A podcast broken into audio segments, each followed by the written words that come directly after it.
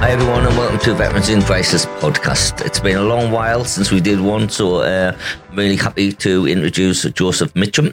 Uh, he's ex Para-Reg, but he's also an author, and he's here to talk about his third book. All right, mate, how's it going? Get also ex Royal Signals. Yeah, I, I left that out on purpose for you. I left that out on purpose for you, man. Oh, fucking hell! I'm not. That, I'm not that harsh. Yeah, I know. yeah, everyone likes that. Oh yeah, power Para-Reg, Para-Reg, uh, but it really is a scaly. I've been a scaly much longer than I've been. Yeah, I, listen, I'll just try and big you up. All right, I'll just try and big you up. I'm just going to tell people as well. George just said that your head's not as shiny this time. Now we've got the new light, so because you've been on before, you know what I mean. Yeah, I had to sand it. Yeah, Okay, well, this is one of the reasons Joe said he can come back on if his head's not as shiny. So, so thanks for coming on anyway. Anyway, today's show is sponsored by Budweiser. So if there's any free Budweiser, send it round here. Thanks very much. Right, mate. Thanks nice. for having me back. The place has come on leaps and bounds. It does, and it time I was does. I, I, t- it, you know, Joe's the man behind the scenes who does it all. Like to be quite honest, and it's supposed to work out better. All it's seeing at the minute is blinding us with these lights. To be honest, I'm sure when I'm not here, he's growing weed. It's like interrogation. it's like, so thank you very much for coming, mate. I know you've got a busy, busy lifestyle. You've been picking the kids up from football, and you know you run around all night, and we're now we're quite late now in the, into the night. Um, so thanks very much for coming in. If we want to talk a little bit about, um, we'll basically have a little bit of a laugh about your uh, about our army careers, and then we'll get into your books. I, I mean, I, I suspect people will have seen you on the other podcast, but if not, we better talk about your first and second book as well. You know. And then you might get some sales out of it, you know what I mean? And we, we only work on commission on here, so it's not going to cost you much. You, you make about 20p. That's 20p more than I've got. yeah, I'm, um, yeah, like I say, it's a series of books. Plan is not to bother marketing them at all until I've got about the seventh book out. So, All right. yeah, the plan is just to write, write, write, write. And then when the series is nearly done, uh, then I'll be firing a lot of marketing into the first book. Well, I, I I'm not a reader of books. Um, I, I like when you just watch a telly or watch a thing. So I'll wait till it's on Netflix, to be quite honest. But I did read your first book, what you give us when you came on, and I, I took it on holiday with us, and I, I was, it was really good, really good. The idea of it, so for anybody who doesn't know, it's called the Watch List. Uh, terrorists. In fact, you why don't you describe it? You wrote it. Yeah, so uh, I got the idea by watching the news. And you know, when you see a terror attack and they go, oh, the, the perpetrator was known to the authorities, he was on the UK terror watch list. I just thought, what if a load of blokes like us got hold of that watch list? What would we do with it? And um, yeah, so it's basically devising a story of how you'd steal the watch list, taking it to a load of ex special forces guys, and then, um, yeah, basically maybe putting an end to a few of the bad guys. It's it's a dream to ex-military people, that really isn't it? yeah, that's that's how I got because I've never never even thought of writing anything before, and I, I, there's no way you can infuse yourself to sit down and write hundred thousand words unless you think it's a really good idea and it's something that sort of sets the blood flowing. So um, yeah, that's um, Is that is that what you're aim for? Hundred thousand words. yeah. The, the first book was one hundred and one thousand. I think the second book was ninety six or ninety seven thousand, and uh, the third one was similar. So you're getting lazier. Yeah, I'm getting more efficient with my words. is that right? less less words. So you're straight to the point. But yeah, they, they are fairly long books. Most most novels, the average novel is about 70, 75,000 words. All right. Uh, well, like I say, I enjoyed the first one. I enjoyed the idea. I, I picked up, and I, and I would imagine most military people would pick up on that idea straight away. Well, I, I don't know about the Air Force, but like people in the army would. I have a bit of a dig at the uh, RAF regiment in the end of the first book. they are tough guys, though. so, I moving on to his second book then. it's a there's a, a very bit part character called Tony Blunt who was a bit of a radicalized Para-Reg guy in the in the first book, and he gets gets a bit of a dig and sent on his way. And the, the second book's called Where Is Tony Blunt? Cockney rhyme slang. No, well, yeah, I suppose it is really because it's a complete um, You can say Seabold. cunt. Sorry. And um, yeah, so T- Tony Blunt uh, disappears, and they, they realize they need to go and find him. And um, yeah, so the the second story is basically them trying to track him down and get hold of this uh, emerging terror network. Um, at the same time, trying to catch him before he does what he's going to do because he's got a bit of a master plan on the go with a bit of an atrocity of his own. So um, yeah, that's the second book. And then the third book. Yeah, so hitting home, the the emerging terror organization kind of cottons onto the fact that there's a gang of these ex squaddies uh, trying to get hold of them. Um, so they decide to sort of preemptive strike and hit back at them. Um, so they start hitting members of the families of of the the gang that we're sort of following for, for the first two books. And that, that sort of leads them second half of the book, no spoilers, but up into Sunderland. So pretty much all the second half of the books up in up in Sunderland. Yeah, and I think somebody quite famous is it is it in that book as well. yeah, I was uh, searching for a character, and I found one. well, I was when you asked it, I was like, yeah, yeah. Like, I thought you were joking at first. Could you put me in it? And I was like, yeah, yeah, but only if you I wear Adidas trainers. And you did. I did. I'd have been gutted if you put Nike Air on us. Yeah, got the gazelles in there. it did. I was buzzing when you sent it up. I actually thought you were joking at first, and when you sent it, like I was like, "Fucking hell, yeah, it's actually done it." So I, I, I thank you for that because obviously that's never going to happen again in my life. Yeah, that's cool. No, no, I'd um, had the the red the red and white gazelles in there, and, Yeah. and you're like, nah, that's a bit too Mackem. Yeah. Made them green in the end. yeah, yeah. See, green GTX because the Gore-Tex and the weather was bad. See, I'm always thinking. so I, it's centered all around Sunderland, isn't it? So people, obviously from Sunderland, reading it is going to pick up straight away of the way you, you use the uh, the road layout, the sort of the A one two three one, and st- you know what I mean, different things and. Round the, I don't want to give too much away, but round the Yeah, I use everywhere from uh, the Roker seafront through the the high street. Um, Hendon gets quite a big Yeah. mention in it because it's kind of based around an event. Uh, the remember you remember the tool, tool ships races Yeah. 2018 that I worked on for Sunderland I was just going to say you worked on that, didn't you? So that's where all your information come from. yeah, You just so, sucked it uh, all in, didn't you? And you're thinking later on, later on, I'm writing a book about this. Yeah, so it was um it was actually set in 2017, um, and it's not the tall ships races. It's just a, a maritime festival. Yeah. a load of tall ships there, but basically Yeah. very similar event, and um, yeah, lo- lots of visitors and a, a massive potential target for the terrorists. Well, I hope it goes well. Well, not the terrorist attack. I'm in the book. Hi. So obviously we'll be advertising that for you when when putting it on our website and putting it on our um, podcast and the uh, social media sites.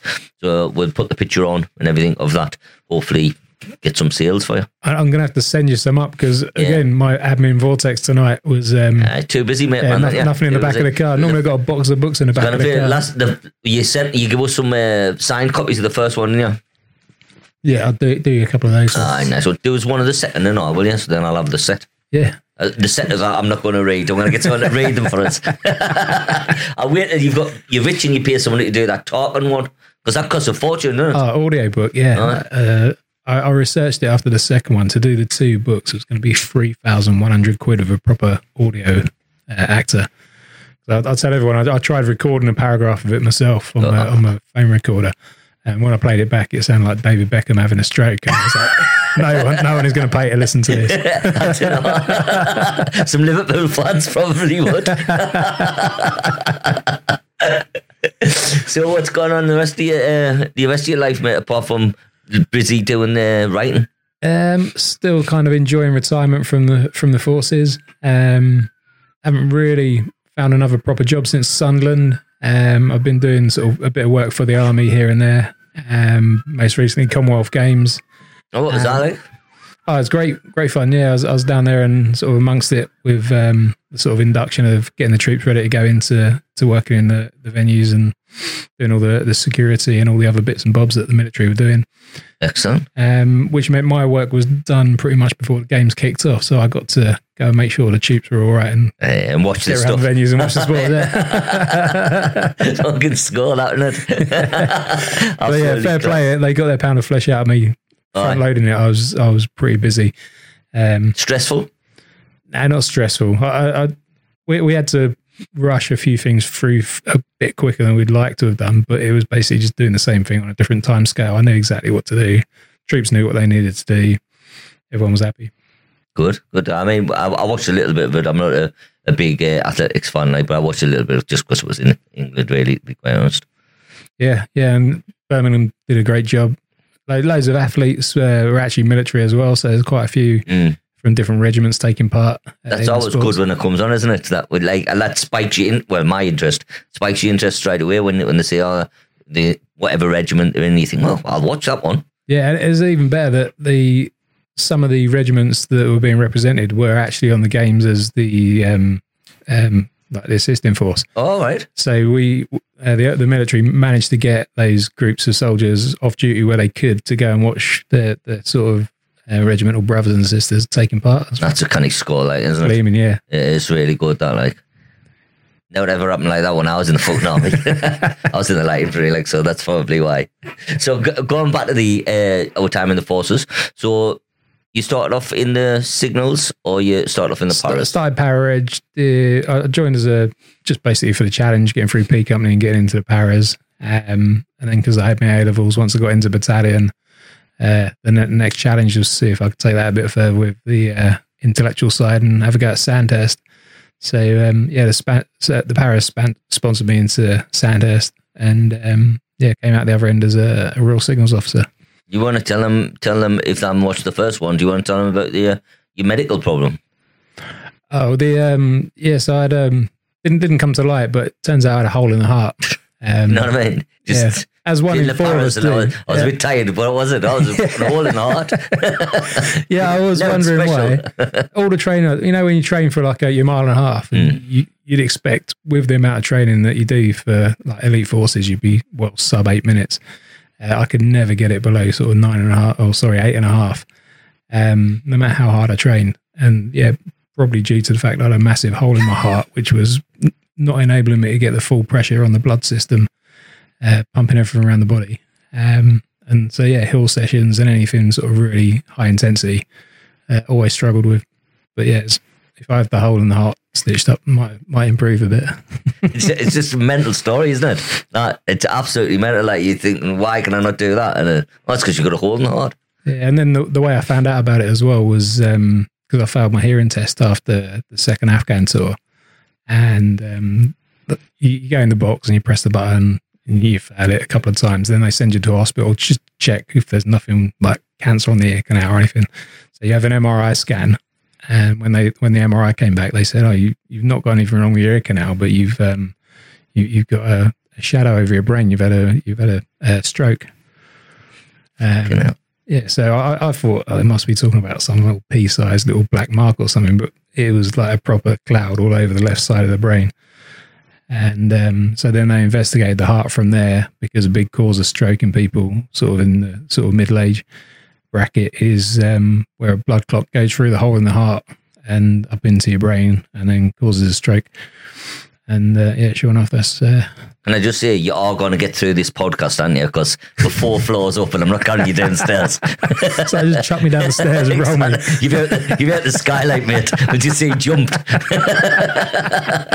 There's no way I'm carrying you down there, like no way. See, always helpful in here. And uh, I've, because now I'm I'm taking aspirin every day, so basically I don't get the blood clots. The, the reason the blood clot that goes through your causes damage, it goes through the hole in the heart, so it doesn't go through your lungs and get filtered out through your lungs before it goes to your brain. So uh, it bypasses the the filter and goes up straight to the brain and causes the blockage, and that's where you have the stroke. So um, as long as I take my aspirin every day, which I try to remember to do every day, um, yeah, I, I shouldn't have a have another stroke. You should put it on your phone. Beep. No, you beep on your phone. Yeah, Aspirin now. I have to do that for everything, you know. I have to do that for everything. phone reminders. I can never remember anything. And then, so I'll put it on, say, for nine o'clock in the morning. And then nine o'clock at night, I'll be like, what's that reminder for? You know what I mean? it's beeped early. I just turned it off.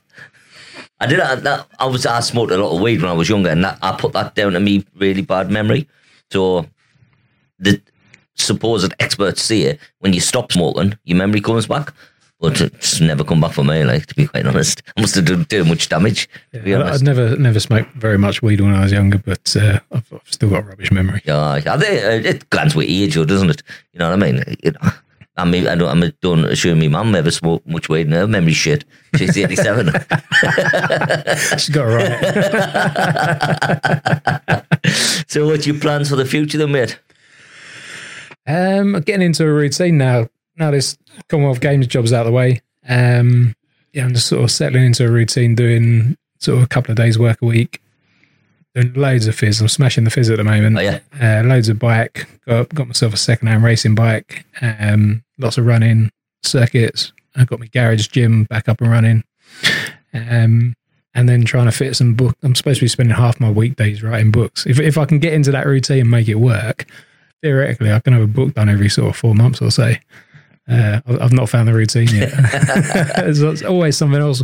Mrs. wants the washing done, or uh, Paint some there's always skateboards There's something. always got to be something in there. What? How did you manage to do lockdown? Did you did you write more, or did you get more of a block?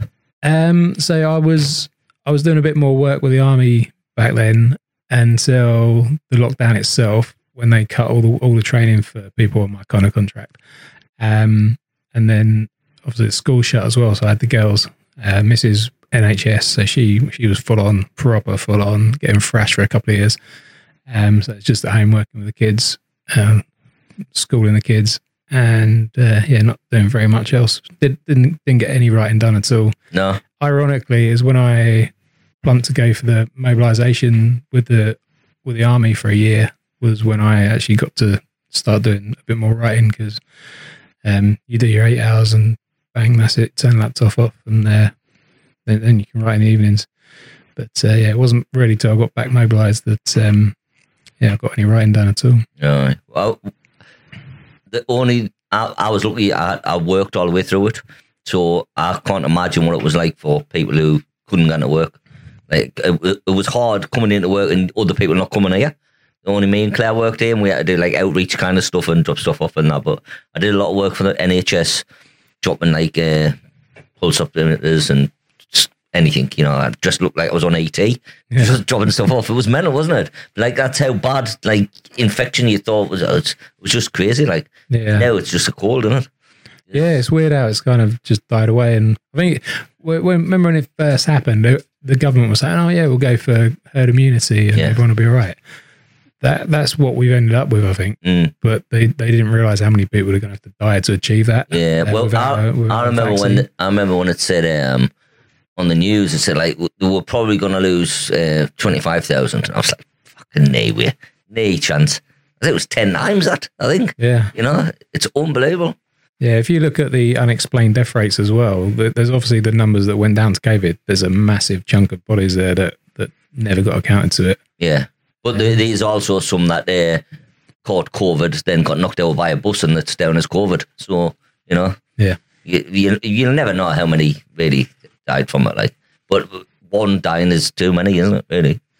Yeah, well, there's uh, a lot of the ones that did die would have probably died from something else anyway. Um, you look at the number of people that didn't die because of flu, because of masks and stuff. Well, Uh, isn't so flu anymore? of- Was that? exactly, yeah. it's Um, great. But then you look at the bow wave of flu that came because our our flu numbers follow Australia weirdly by a, a number of months, and you can see how many coming in Australia. And my wife was looking at the Australian flu figures, and she was like, "This this could get bad." But uh, yeah, luckily, ne- never seemed to sort of manifest as badly as they're expecting. I, I, I caught it in uh, I think I had it for two weeks. Uh, and I had it quite bad. And I was demented. Like, I lived in the flat downstairs two weeks, locked up by myself. Fuck, it was horrendous. Like, Well, the worst I had because I, I think I probably had it very very minor when it f- was first out because Michelle got it from the hospital uh, in the March. I think I got it, but this was before testing for sort of non NHS. Uh, so I, it felt like a, a bit of a cold for two days, not bedded down or anything. Um, but then when I had my second jab, I was shaking, fevering in bed for two days, um, and felt like I had it then, if anything. But it was just the just the vaccine. Well, well, we went, so we all went from work for the for the job. So we all had it, and uh, Claire was driving. And um, as we were walking to the car, I said to them, "Oh, is your jaw feeling funny?" And they were like, "No, no, I thought I was joking and that." Anyway, I get in the car and I was like, "Is your arm weird?" They were like, "Nah, I thought I was joking." And I got back here, it looked like I had a stroke. Me, me eye was about down here. It was. That's what they, were, they googled it. They were going, "You've got to be like that all the time." My glasses were like that. I looked, looked absolutely mental. My, my arm went completely numb, all down one side. I had to go go home. I think it was two o'clock. I had it about eleven. I had to go home at two o'clock. I was in bed at six o'clock, and I had this stabbing pain behind my ear every six seconds for the rest of the night, all the way through the night. In the end, I had to go to the doctors and get these special tablets for it. It attacked me uh, nervous system or something. It's fucking proper, Weird. proper. Honestly, I'm, I'm, I'm the eye down there. I look like that uh, of the Goonies. hey, you guys! I, I, I can't remember which jab it was, but I nearly nearly actually died. on One of the jabs. Fucking hell! How did you just fit that in? Because you know, I was saying about that, that um, road bike I bought. Uh, I rode it over to um, one of the pharmacies over in Middleton St George, um, just for a ride out, and got my jab at that pharmacy. I had it all booked it booked in over there. So I got got the jab done. Had to wait ten minutes. Rode rode back to town. As I come over the humpback bridge and round the corner onto the high street, uh, it had been raining. Ridiculous thin racing tyres I've got on this new bike that never, I've never ridden on before. I've been normally been on my big mountain bike, chunky tyres. Came round this bend on wet tarmac, static traffic about 15 yards in front of me, slammed the brakes on, wheels went sideways. I was like, I'm going to die. so took my fingers off the brakes, straightened up, but I was on the wrong side of the road, heading straight at a Porsche Cayenne. So banged up the curb and just about managed to stop before I went through the funeral director's window on the That'd end of high street. it?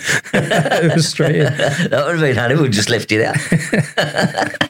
I tell you, I never ever ride a bike when I used to work with Joe at a at a um, women's charity. I thought, oh, I'm getting fit, ride a bike to work and that. Anyway, it was icy. Didn't realise it was icy. I don't wear a helmet or anything. I my earphones in, so I was coming around the corner and I just slid sideways and a taxi was coming towards us, right? And I was just sliding on the floor and the taxi was keep coming. And in my earphones, you know that song, I'm Happy by Pharrell Williams. That's what I was singing, right? And I was ended up under the, like there's a bonnet, I was under the taxi like that and people were trying to drag us out, lad. And all I could hear was that. And we shouted, are you all right? But I couldn't hear because that fucking song. So every time I listen to that song now, I think I'm sliding under a Yeah, taxi. cold sweats. so I, I tell you, I, I bought a bike, a newer bike after that, and uh, I think I tried been on it twice. It must be about five year old now, and it's still in the shed. yeah. Got a flat tire though, so there's no point in using it now. Is there? No. I just walk everywhere. It's safer. yeah. Yeah, I'm determined not let, not to let that happen. This one I bought. So it's, it's not it's not an expensive one or a flash one or anything. It's just functional. Right. Um, I just I'm getting to the age now where my knees are going paratrooper standard. Yeah. You know. So um, Nah, you, you're fucking stroking. Keep- you're keep holding the heart. Now Yeah. it's your knees. Not- they- yeah, if you put a claim in, they'll not say that's of the Paras. No way. It's definitely not. it's funny, isn't it? They say, no, no, definitely not. That's definitely not of carrying all that kit. no. The kit was as big as me, Yeah. weighed as much as me. I think that has something to do with me having a bad back. No, no, definitely not. Definitely not. Gimpy gunner. Uh, you're the smallest. You carry that. Oh no, I, I, I was the biggest that they gave it me. Aye. Ironically, like you say, it should be the small bloke that gets it because he can carry more out the door when you jump out the Herc because you're all up weight. But uh, no, I thought it was just punishment because I was always cheeky. that as well. right, mate. Thank you very much for coming in. It's been really, really good. Is there anything you want to get across? Any plugs to No, anything? just um, just big up the, the fun I'm having writing. Um, I've, I've sp- it's amazing how many people I've met that have started writing that you'd never even dream that they even have the idea, let alone follow it through and, and get something down. But um, yeah, just uh, don't don't ever think you can't be an author. Um, so you, all you need to do is start writing words. I mean, if your grammar's rubbish and you're spelling shit, don't worry, Word will sort that out, or you, someone will look at it for you. As long as you've got a decent story, it's you, you can while away hours, literally, bit of music on in the background, no shit TV, put Facebook down for a bit, and it's um, yeah, just a different way to pass the time. it's weird because like I've never ever met an author before. Now I've, through this, I've met three really good authors, all veterans. You know, and uh, ju- being from the infantry, that's what you wouldn't expect. You know what I mean? But Exactly, it, it is. It's good, and it, and like you've used your experience for these books. That's what they've done. You know, Yeah. uh, it's it's great. I think. Yeah, it's not it's not the English language, it's the dit. Yeah. As long as you got the dit, you Oh. to start. Uh, but you can you need to get them on there speaking so I can listen to them. talking yes. books. All right. I'm not sick. I just haven't got the time. Yeah, people, people listen in their cars. And Yeah, yeah. Well, I would, you- I would do it when I was at the gym or when I'm running or anything like that. I like. I enjoy doing that, and uh, I'm not. Uh, I just haven't got the time to sit there and read a book. You know, it's. I've never ever read books, but you know, No. time will tell. So I think I first properly started reading uh, Ranulph Fiennes' book, The Feathermen, when I was a captain in Colchester 216. And um, even then, yeah, I got up bitten by the bug a bit, but I probably only still only read one book every three or four months or so. And then not, not read them until right. I've only read one book and every 52 years or so. as long as it's mine. What's that? What's that? right. Thank you very much, mate. Cheers. It's been Yeah, a cheers pleasure. having us. Uh, come on again. Your next book. FO. All right. Thanks a lot. Cheers, man. Cheers, Chet. Cheers.